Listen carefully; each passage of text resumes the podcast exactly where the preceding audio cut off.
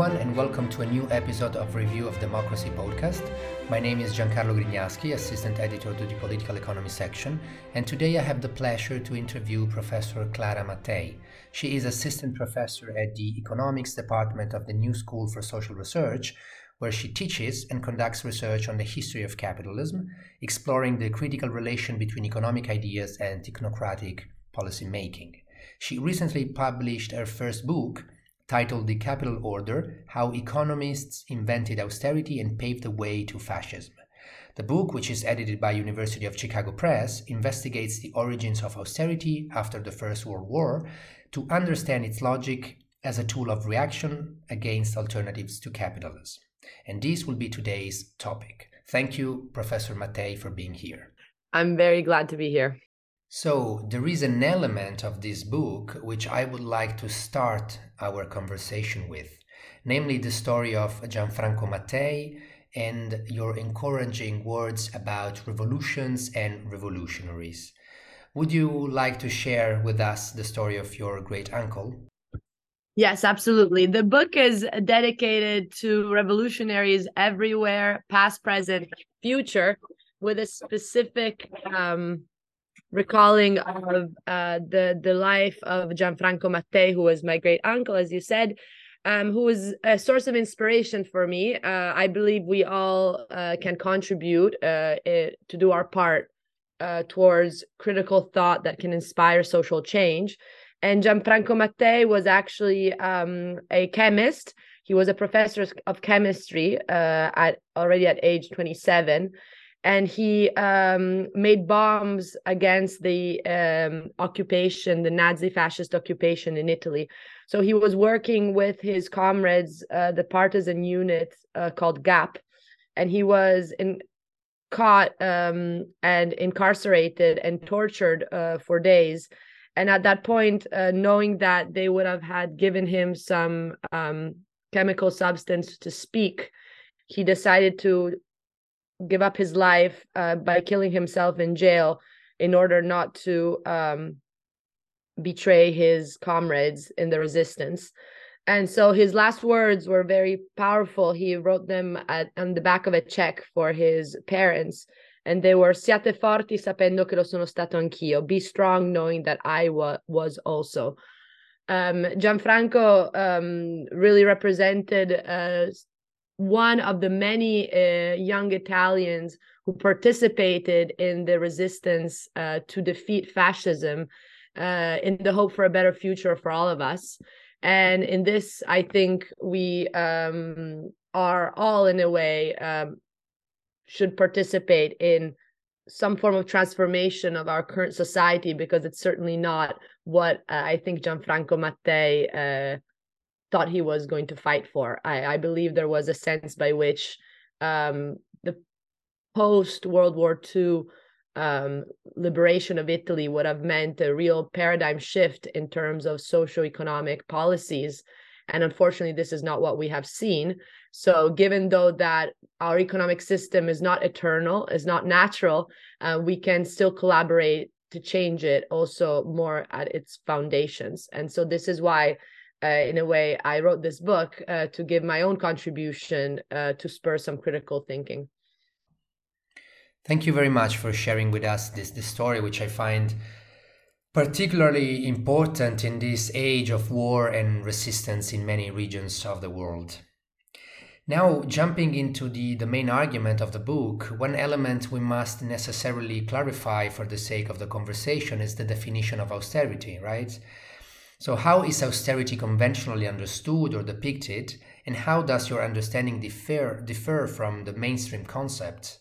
And in particular, what is the austerity trinity? Thank you. Um, so the inspiration to write this book uh, came from a deep dissatisfaction towards um, the current stance of the Uh, economic debate around austerity, um, or better, the current nature of the economic debate around austerity. In fact, uh, austerity is understood by economists in a quite a depoliticized sense, uh, looked at as a technical tool to manage the economy, which can be right or wrong according to whether it actually produces economic growth uh, and debt curtailment or not. This type of discussion does no good in trying to understand why austerity is so resilient, why austerity is so resilient even in the face of the many recessions austerity has caused in the last century. Um, so how is it that austerity is persistent when it's never really capable of achieving its stated goals of economic growth and balanced budgets? And this is clearly the case also today, in which austerity is again rampant in the form of increases in interest rates and social cuts in the social spending. Keynesians can only say, well, austerity is madness. Uh, it's bad theory, and it's applied o- over and over again uh, as a mistake. Now, this book tries to look deeper, tries again to repoliticize the issue and realize that actually austerity is not at all a mistake. Uh, there's a lot of method in the madness, because the thesis is that austerity is crucial to uphold the fundamentals of a capitalist economy. In other words, if we want capitalism, we gotta accept austerity. And this goes with the fact that the majority will suffer in order for the economy to keep strong. So this is um, the idea that actually we need to stop looking at austerity just as a tool, and we need to stop at looking at austerity just as a matter of cuts in the balance in the aggregate. Aggregate analysis does not do any good to understand the logic of austerity, which is all about actually shifting resources from the majority of the working people to the minority of savers investors. So when we look at fiscal austerity, we can't look at, at the state expenditure in general, because you cannot detect austerity, exact, for example, today, in which there's a lot of money spent on the war efforts, but very little money spent on social expenditures, on public benefits, housing, unemployment benefits, um, and so on, education, hospitals. So when we look at fiscal austerity, we need to specifically look at where the state spends. And what you see is that the state constantly spends away from the people, reduces the social benefits, impoverishes the majority by taking away some fundamental rights in schooling and housing in favor of paying back the debt, which means, again, putting money in the pockets of those who are the international creditors, mostly financial institutions.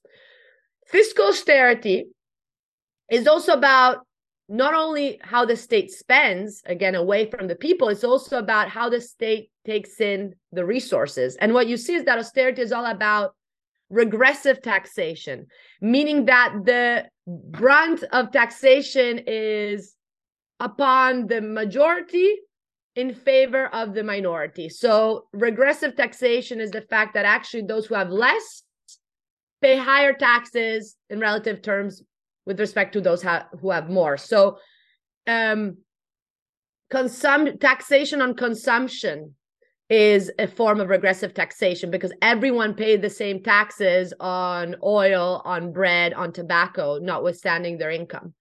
Um, cuts in corporate taxes, tax uh, cuts in capital profit gains, all of these are forms of regressive taxation.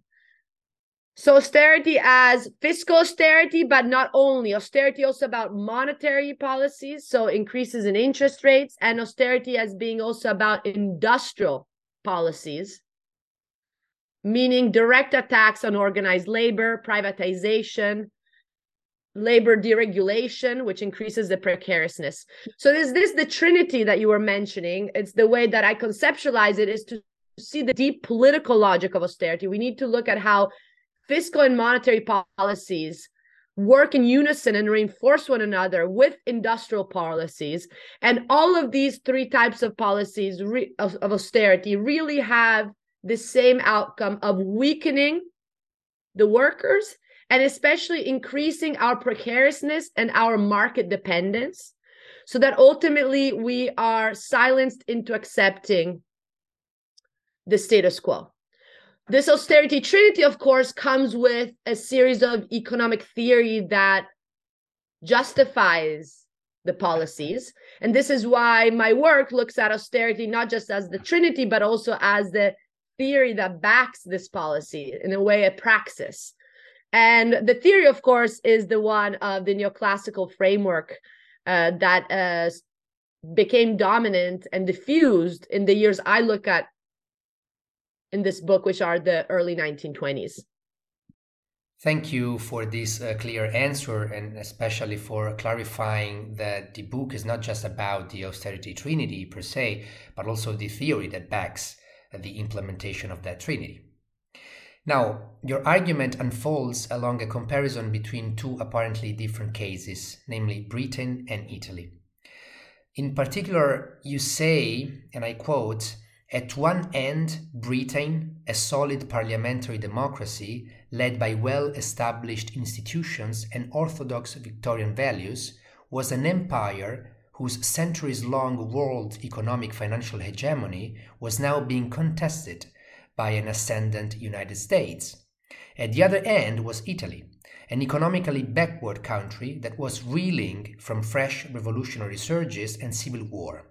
Italy lacked self-sufficiency and was highly dependent on foreign imports and capital." Unquote. Now, considering the historical period under examination, I believe some people may wonder why Germany, a country that clearly played a huge role in the making of the modern international relations, to say the least, is not relevant to your argument. So is this related to the argument itself, to the comparative method, or to the access uh, to the sources? Thank you. This is an important question. So perhaps before answering why not Germany, I should say a little bit more about why Italy and Britain, so that we can actually um, explain why not Germany. The effort here is to show how austerity in its current modern form um, emerged after the First World War. Why the First World War? Well, because it was after the First World War that calls for economic democracy really emerged uh, very strongly. The, the book begins with the Great War and the shock that the Great War produced upon laissez-faire capitalism, how everyone from the bourgeoisie to the militant workers had a common sentiment that the system as it stood and had stood until that moment was not going to last for more than a couple of years. So a real big sense of the possibility of overcoming capitalism, and especially its foundations in the wage relations and private property of the means of production. It is in this moment that we see that actually these challenges to capitalism were happening at the heart of Western Europe. So not Eastern Europe, not just Eastern Europe, not just Germany, Austria, but actually within the countries that had won the war, right? So the allies, Italy and Britain being the allies, those who had won the war had reaped the benefits of the war uh, victory. And yet we see that the social turmoil of the population was all about drastic change in the economic system and the promises coming from the bureaucrats um, in, in government, and more radical groups were all about, well, we will now seek a system that is no longer based on production for profit, but it will be based on production for use. And we will put at the center stage the producer, with an idea of economic democracy being necessary for actual political democracy to be even possible. So the first part of the book really reconstructs all of these alternatives to capitalism that were not abstract, they were very concrete. And again, they were happening at the hub of uh, Western capitalism in that moment. Then what I look at is how actually austerity emerges as a counteroffensive, an activist counteroffensive led by governments and the economists advising these governments, who just had emerged as experts, above parts, those that could portray themselves as having the authority of the neutral scientist who knew how the economy should work. Well, it is these experts and their governments that acted very similarly in two very different contexts, Italy and Britain. And this is why the comparison is so important, is that I tried to show how supposedly very different socioeconomic context, parliamentary democracy, Britain, the cradle the of uh, capitalism, of the empire, um, and of liberal ideology, with respect to Italy, which was, a, as you read, a weak country economically, but also the birthplace of fascism. And what you see actually is that fascist Mussolini, the Duce, and his economists were, were giving their citizens the same treatment that the experts at the British Treasury and at the, at the British Central Bank were actually giving to their citizens, which was, again, austerity in this threefold form: fiscal, monetary, industrial, which weakened the workers, killed these uh, expectations for social change, and re-entrenched capitalism as we still know it today. So a big watershed moment in the reestablishment of the system that has lasted till this day happened right after the First World War, and it happened in countries that had apparently both institutions and ideologies which were very far apart, a fascist state and a parliamentary democracy. And what you see is actually that the fascist state gained from the support of all the international liberal elites because of its capacity to implement austerity. So how does Germany fit this story? Um, well, Germany um, was not not uh, at the hub of Western capitalism. So that's why I decided not to focus on Germany. And also because um, I think the comparison of such stark differences between these two countries was more interesting uh, for us to understand what happens today. This said, of course, Germany was a very interesting example of how actually austerity was pushed upon uh, and enforced upon all these uh countries who had lost the war, who found themselves in even more terrifying economic conditions. And this reminds us very well, again, of what is happening today with the I M F on Sri Lanka and other nations that are right now in economic uh, difficulty. Germany was in great economic difficulty. And what the League of Nations did after the First World War was say, hey, you want some money? Well, you can get the money if you... Uh, do austerity, right? So austerity was the precondition for any uh, reparations uh, and um, or any uh, financial support of the League of Nations and on the West on Germany. So the German case in the twenties would be very interesting to study.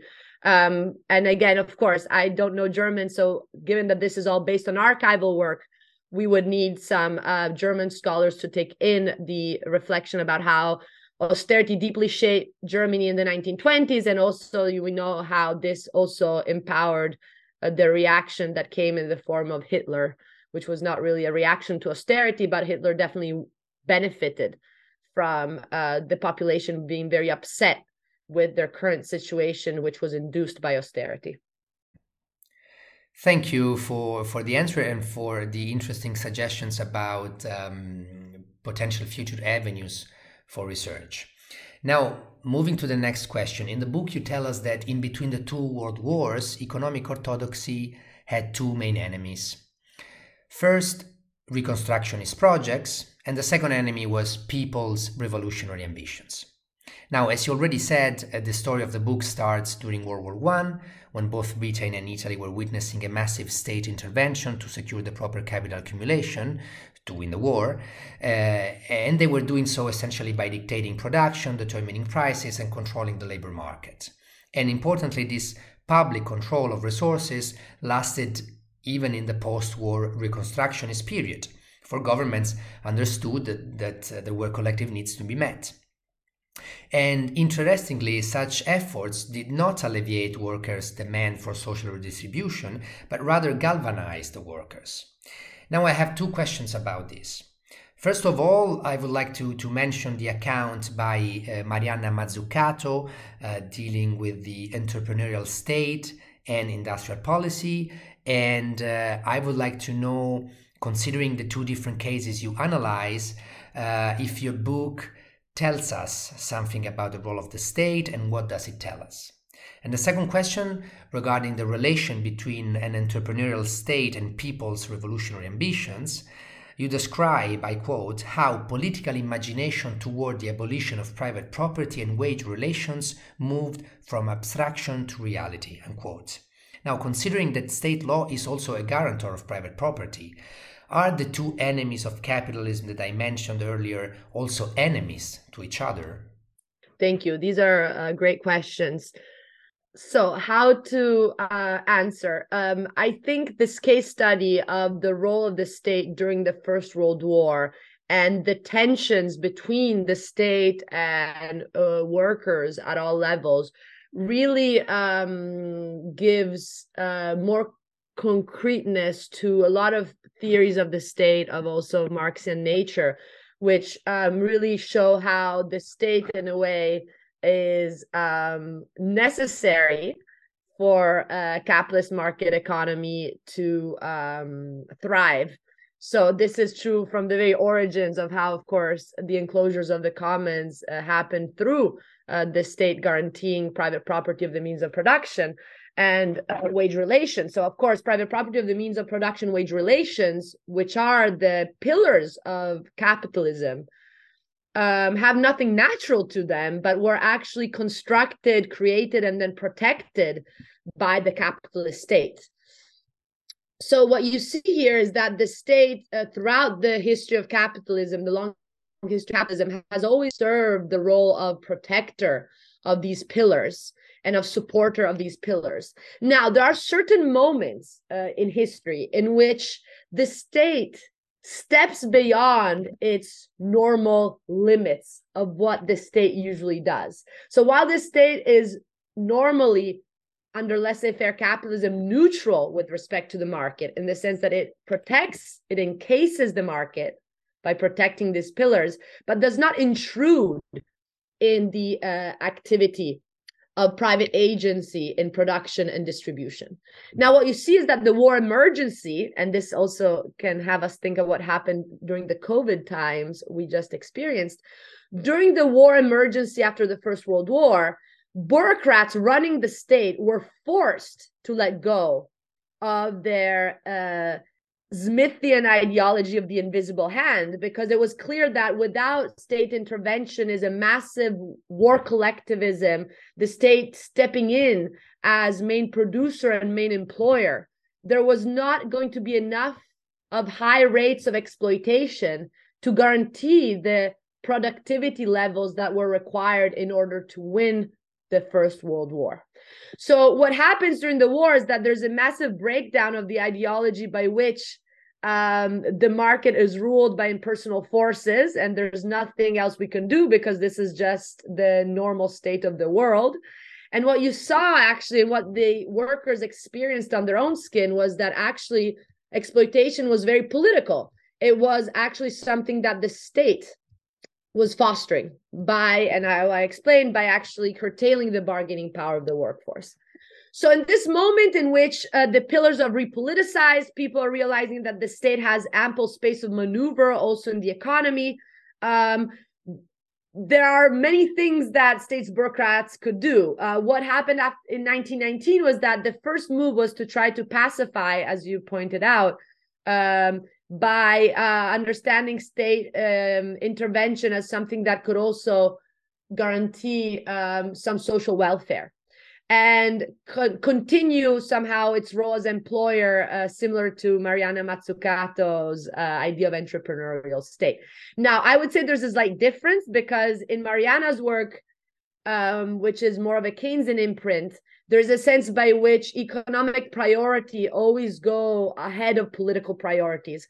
What was happening after the First World War was much more radical, because in their attempt to pacify the population, state bureaucrats running the state machine were willing to actually put political priorities such as housing, public housing, such as schooling, also for adults, such as um, emancip- emancipatory projects for women and child rearing be- before the economic necessity. So I think this is a big difference, right? It was actually something that that's why it was kind of an enemy to at least, let's say, fair capitalism, because it went against what is a um, a dictum of, um, of of of our system, which is actually the state should just foster greater profits and put economic necessities first.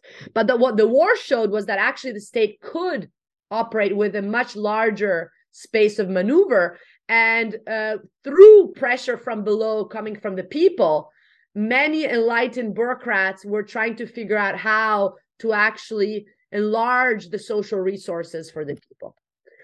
And then, of course, uh, the story goes that actually, given this radicalized moment, for many, this was not enough. So actually, these reformist attempts had very re- non-reformist results, in the sense that it actually pushed people to demand for more and to actually overcome the very idea of a capitalist state together with a capitalist economy, given that it was so obvious that the state and the economy were went hand in hand in ultimately oppressing workers as a precondition for economic growth.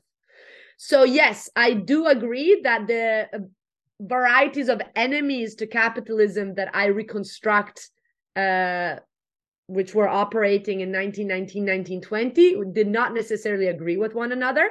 And that's why I like to look at the full spectrum of possibilities, from kind of an idea of revolution through constitutional means by putting political needs prior to economic ones, all the way to the factory councils, who which were actually demanding for a complete overthrow of the bourgeois state uh, in favor of a new form of state that was grounded on the council movement, was grounded on Uh, horizontal relations of production. And this was very clear, not only in the shop stewards movement in Great Britain, but also in the famous Ordine Nuovo case um, led by Gramsci and Togliatti, which I focus very much on in my book. Thank you once again for the for the answer, and especially for merging the, the two questions of mine into one single coherent answer. Uh, now, talking about the threat to the old order, especially in Italy, you argue, and I quote, that the counter-movement exploded in nineteen nineteen, nineteen twenty, where it reached a dimension second only to Soviet Russia and Soviet Hungary, unquote. I find uh, very important that these struggles embodied also a methodological revolution, in that knowledge became a crucial element in the empowerment of workers. And um, also, as a PhD candidate in political economy, I am fascinated by the fact that the main characters of these struggles sought to bridge the divide between economics and politics. This is literally what you say in the book. So if you allow me to undertake a quantum leap, I would like I would I would like to link the divide between economic and politics to a worrisome problem of today, namely the ever more decreasing voter turnout, generally in democracy all over the world, but particularly in Italy recently. And uh, do you believe that the shallow notion of political stability that you mentioned in the book, established by austerity as a movement against the struggle for economic democracy, has to do with this trend somehow? Absolutely. I would uh, categorize this uh, low turnout in elections as part of the successes, quote unquote, uh, of austerity.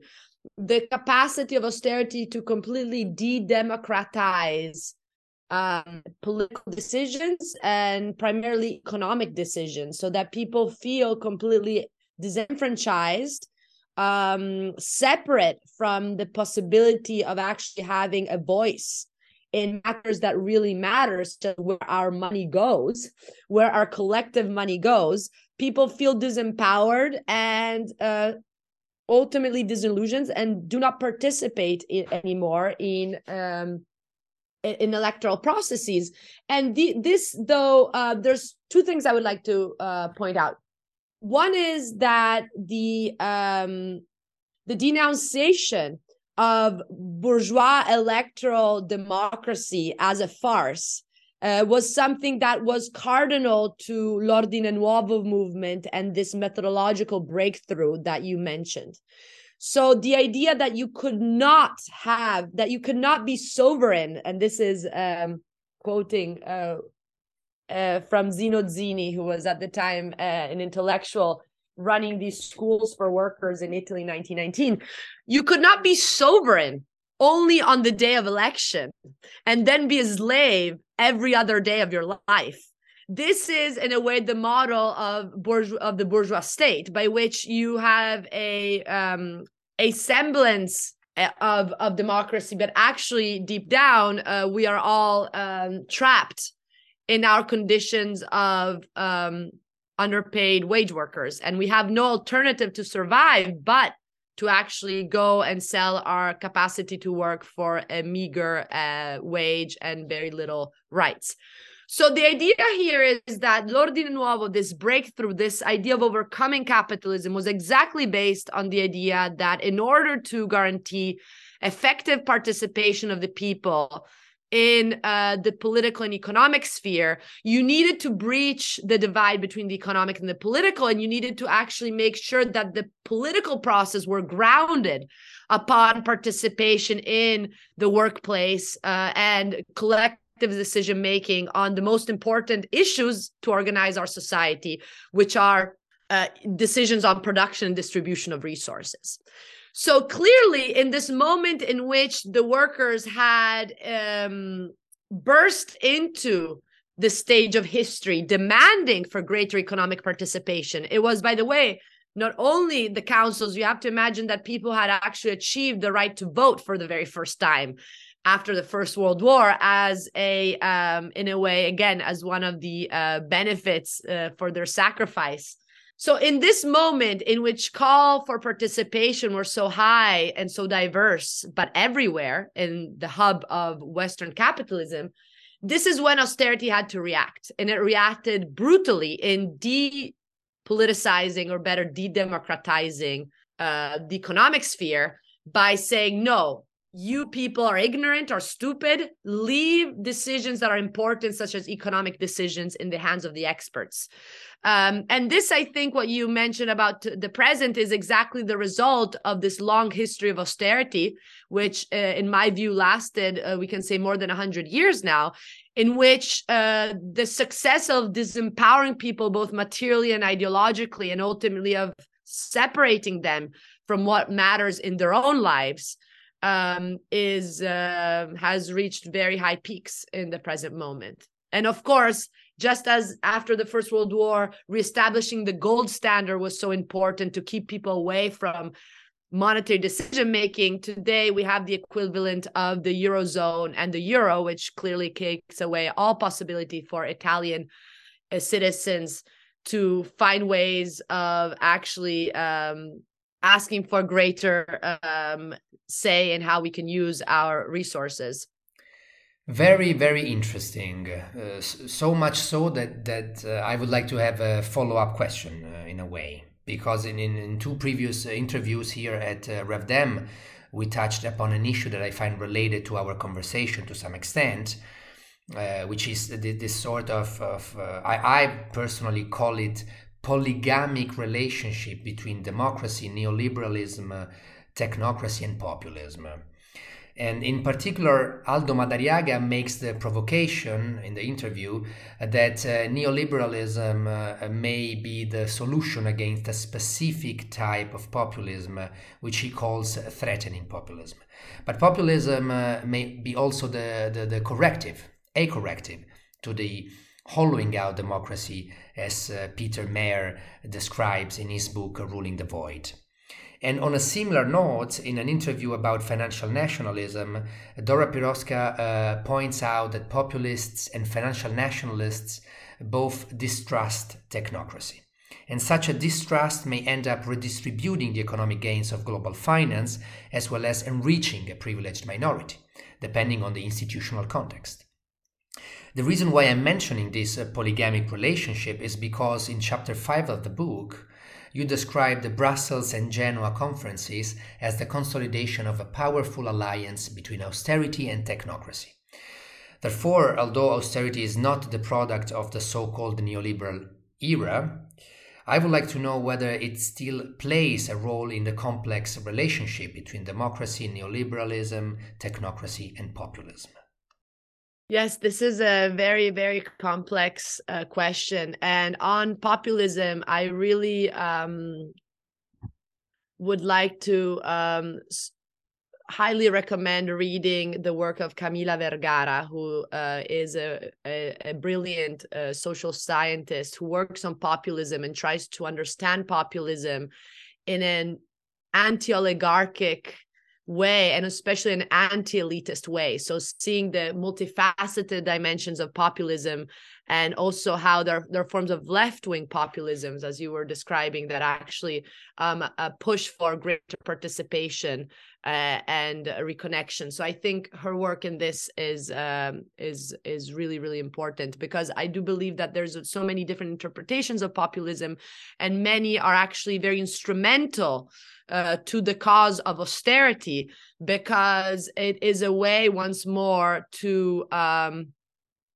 delegitimize the people as being ignorant and ultimately dangerous for their own uh, sake, right? So the idea is that the people can't even understand for themselves what is good for them. And this is a typical rhetoric that is part and parcel of austerity, and is uh, is great once more uh, to um, um, justify the rule of the elite, which is creating in our current society levels of inequalities and of social sufferings, which are really at this point outrageous and should not be accepted any longer. But the idea of um, treating any uh, movement for social change as populist and potentially right-wing is really a way for um, those in power, the experts in power, to hide and to escape their responsibility in having really impoverished and upset um, everyone, uh, uh, everyone who is not the elite, right? So uh, in a way, capitalism has losers and winners, and uh, austerity experts are there to make sure that the winners are always the same and the losers are the majority. And I think um, this is something that we need to realize is not just a problem of neoliberalism. It has a much longer history. Again, uh, focusing on neoliberalism gives you a sense that, oh, then we can just get, get rid of neoliberalism, which is the exception, and we can go back to a form of humane capitalism that could ultimately uh, be good for all. But if we want to stop idealizing our system, we need to realize that the problem is not neoliberalism, but it's the really the foundation of our economic system that um, has been ruling our societies for much longer than the nineteen seventies. Neoliberalism is just a more enhanced and exaggerated form of what is actually the norm under capitalism. As the thesis of my historical political economy book is really to say, if you want to keep capitalism, you got to keep austerity. Otherwise, you really found find a way out that is truly democratic and coming from below. Thank you for, for these interesting considerations. Now, I would like the last two questions uh, to be not only but also about uh, the history of economic thought, because I would say that this book can also be read as a text on the history of economic thought. Uh, and there is something I was frankly not expecting in the foreword, that is your thoughts on Keynes and him being to some extent involved with austerity. I found this surprising and interesting at once. So could you expand on that and perhaps compare him to other economists who play a major role in your story? Thank you. Uh, this is the part one of this, the, the, the, um, the Capital Order has many provocative message. One is the one that uh, shows the parallels between a liberal society and a fascist society in terms of economic policies and the types of economic rhetoric backing them. The other is clearly, uh, which gets people even more upset, is um, showing how Keynes himself was not uh, really a critic of austerity at all uh, in the early Uh, in nineteen nineteen, nineteen twenty, but actually was advocating harsh deflation and uh, as a way to avoid the complete collapse of bourgeois capitalist civilization. So the story I, I tell has Keynes as um, a personality in the background, but what you see is that he, um, through him, um, what you noted is that there are ma- many more similarities that one usually stresses uh, in terms of economic models.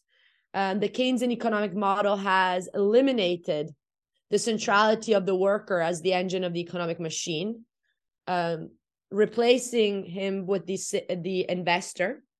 Um, Keynes also buys into the fundamentally the methodological individualism that um, forgoes class analysis, um, just as his austerity colleagues, austere-minded colleagues.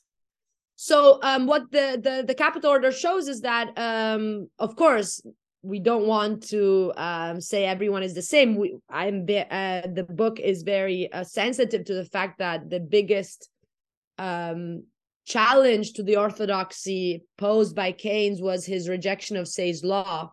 Um, so the fact that uh, savings does not equal investments, and there are many so changes in um, in the theoretical framework of Keynes. But this, first of all, develops later, develops in the nineteen thirties. And second of all, it doesn't really challenge uh, some more fundamental similarities between the Keynesian framework and the um, austere framework. Um, and so this, I think, helps us explain a lot of what is happening still today, in which in a moment of too much of a heated labor market in the United States, Um, Keynesians uh, or neo-Keynesians, and we know that Keynesianism is very different from Keynes, that it has a very multifaceted uh, um, form in different schools amongst Keynesianism, Keynesians.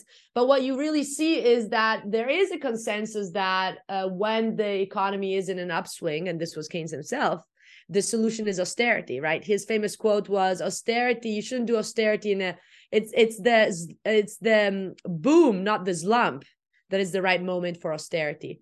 So really what you see today, from Janet Yellen to all of these figures in power leading the financial institutions that matter, uh, especially central banks, who self-define uh, as Keynesian, Keynesians uh, of some sort, Um, they have no um, other better uh, remedy than to deflate the economy. And why do you need to deflate the economy through higher interest rates? Well, because again, you need to curb the bargaining power of the workers, who um, are really considered those who are uh, responsible for this price spiral due to the fact that wages have gone up too much. And so once more, I think the book is trying to say, let's think, think deeper. And let's look at some alliances that are so important in a moment in which there is a questioning of the system as such. Uh, then there needs to be some alliances that are quite uncomfortable, both between fascists and liberals, and also between someone like Keynes and his treasury experts, uh, colleagues that then he will criticize later on, but he will criticize them in a moment in which the working class has already been de- defeated. Uh, by the dose of austerity of the early nineteen twenties. So Keynes can critique the treasury view, criticize the orthodoxy only once capitalism is once more safely in the saddle and not threatened by revolutionary charges from below. Thank you once again for, for this uh, clarification. And now the, the, the last question, which I which I said earlier, will be about the history of economic thought, but not only. Actually, it's it's perhaps more about the problem of today, namely inflation. And I understand there's a relation between the modern form of austerity, born as a global technocratic project at the Brussels and Genoa conferences, as you say, and the narrative praised by that project, whereby excessive consumption combined with unwillingness to work productively for a low wage were the causes of the crisis capitalism was undergoing. Therefore, and I quote, inflation and budget deficits, the two great evils of the time, were nothing more than symptoms of a much deeper flaw, namely individual behavior, and I end quote. If I'm not wrong, the archival research to write this book was conducted when inflation was not yet the problem it is today, not the same magnitude at least. Uh, you argue that austerity was the solution for a specific type of crisis of capitalism, but the book seems also to speak to current times. And toward the end of the book, you mention Michal Kalecki, who brilliantly argued that full employment is detrimental to capitalism, in that the capitalists would lose the power to discipline the workers. So could you expand on the relationship between austerity and inflation, and precisely what are the consequences for the current historical moment? Thank you. Yes, um, the large, uh, largely um, popular reception of the book so far, um, uh, a book that again uh, has quite a radical thesis, is, I think, uh, also largely due to the incredible parallels uh, between what happened after the First World War and what we're seeing in this very moment. We are in a historical moment in which, in the United States, in Britain in particular, um, there is a there is an increasing amount of challenges to the very pillars of capitalism, especially wage relations. People are quitting their job. The Great Resignation is real. In twenty twenty-two, in the United States, forty-six point six million workers quit their jobs. And in twenty twenty-one, forty-seven million workers. So this is an average of two point five percent of workers every month of the participants in the labor force. This is happening in Britain. There's a sense by which this is a rebellious, uh, the spontaneous rebellion against wage relations, in the sense that people are fed up um, uh, with respect to going for work for, in such precarious conditions. And this is a phenomenon, by the way, that is happening also in Italy and elsewhere. Um, so um, this Great Resignation, combined with the increased unionization drive — there's a huge unionization drives in the United States at the moment, especially in the service sector, Starbucks, Amazon, uh, Chipotle, uh, Pete's Coffee, you name it. They're all unionizing, and they're battling for increases in wages, which are actually happening because the labor market is tight.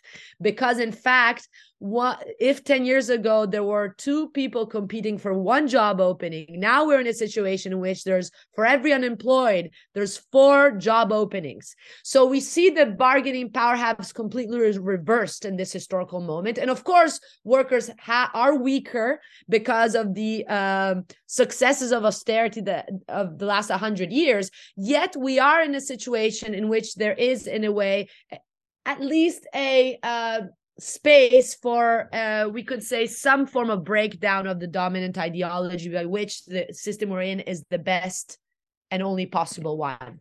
So it is in these historical moments of challenges to the status quo that austerity has to hit again and hard. And this is why, as I was saying uh, before, experts at the Fed, self-defined Keynesians, say it extremely, extremely, put it really bluntly. They say, unemployment serves as a worker discipline device. And this uh, resonates a lot like Michal Kalecki that you just cited, but actually it's not Kalecki saying it, it's uh, Janet Yellen in a um, secreted document he wrote, she wrote already in nineteen ninety-six um, uh, to, for the Fed chairman at the time, Alan Greenspan, who again um, had done uh, much deflation in his time as well. So here we see clearly that the experts in power know very well how, in order to guarantee the monetary stability that is necessary for economic growth to work smoothly, the precondition is to tie the bargaining power of the workers through greater dosages of unemployment. So once more, we clearly see how monetary austerity has the explicit objective of disciplining the population. And this is not something that is being hidden. Uh, experts use technical jargon, but when they say that the problem is that the labor market is too resilient and thus they have to keep pushing for higher interest rates in order to defeat inflation, they are saying it very bluntly.